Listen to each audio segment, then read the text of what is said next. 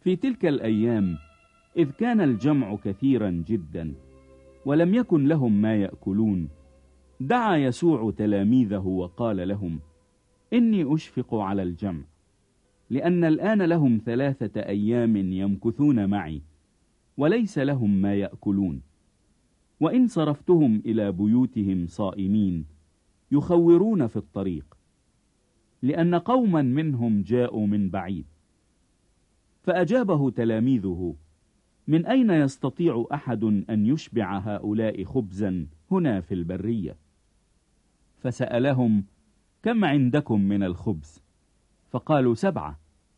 فأمر الجمع أن يتكئوا على الأرض وأخذ السبع خبزات وشكر وكسر وأعطى تلاميذه ليقدموا فقدموا إلى الجمع.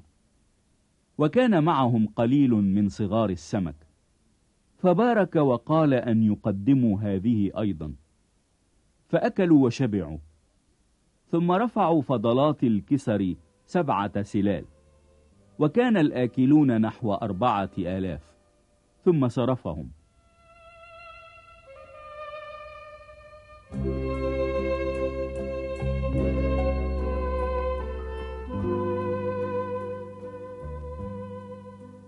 وللوقت دخل السفينة مع تلاميذه وجاء إلى نواحي دلمانوثة فخرج الفريسيون وابتدأوا يحاورونه طالبين منه آية من السماء لكي يجربوه.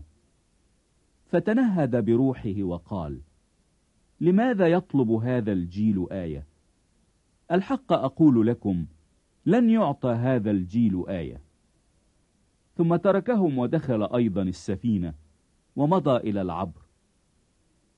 ونسوا أن يأخذوا خبزا ولم يكن معهم في السفينة إلا رغيف واحد. وأوصاهم قائلا انظروا وتحرزوا من خمير الفريسيين وخمير هيرودس. ففكروا قائلين بعضهم لبعض ليس عندنا خبز. فعلم يسوع وقال لهم لماذا تفكرون أن ليس عندكم خبز؟ ألا تشعرون بعد ولا تفهمون؟ أحتى الآن قلوبكم غليظة؟ ألكم أعين ولا تبصرون؟ ولكم آذان ولا تسمعون ولا تذكرون؟ حين كسرت الأرغفة الخمسة للخمسة الآلاف كم قفة مملوة كسرا رفعتم؟ قالوا له اثنتي عشرة وحين السبعة للأربعة الآلاف. كم سل كسر مملوا رفعتم؟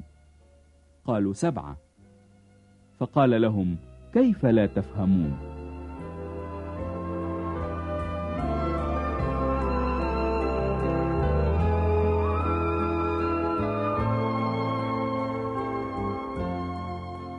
وجاء إلى بيت صيدا فقدموا إليه أعمى وطلبوا إليه أن يلمسه. فأخذ بيد الأعمى وأخرجه إلى خارج القرية وتفل في عينيه ووضع يديه عليه وسأله هل أبصر شيئا؟ فتطلع وقال أبصر الناس كأشجار يمشون. ثم وضع يديه أيضا على عينيه وجعله يتطلع فعاد صحيحا. وأبصر كل إنسان جليا.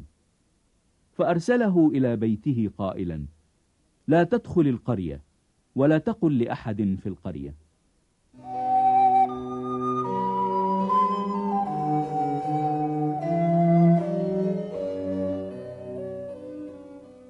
المسيح يعلن لتلاميذه موته وقيامته.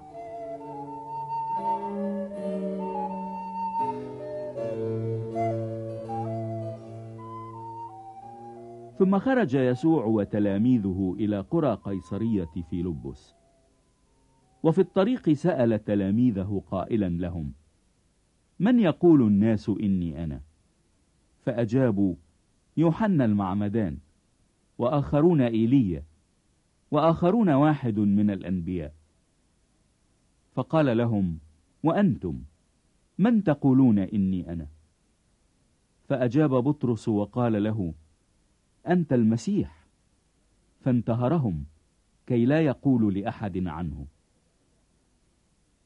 وابتدأ يعلمهم أن ابن الإنسان ينبغي أن يتألم كثيرا ويرفض من الشيوخ ورؤساء الكهنة والكتبة ويقتل وبعد ثلاثة أيام يقوم. وقال القول علانية فأخذه بطرس إليه وابتدأ ينتهره. فالتفت وأبصر تلاميذه فانتهر بطرس قائلا اذهب عني يا شيطان لأنك لا تهتم بمال الله لكن بمال الناس.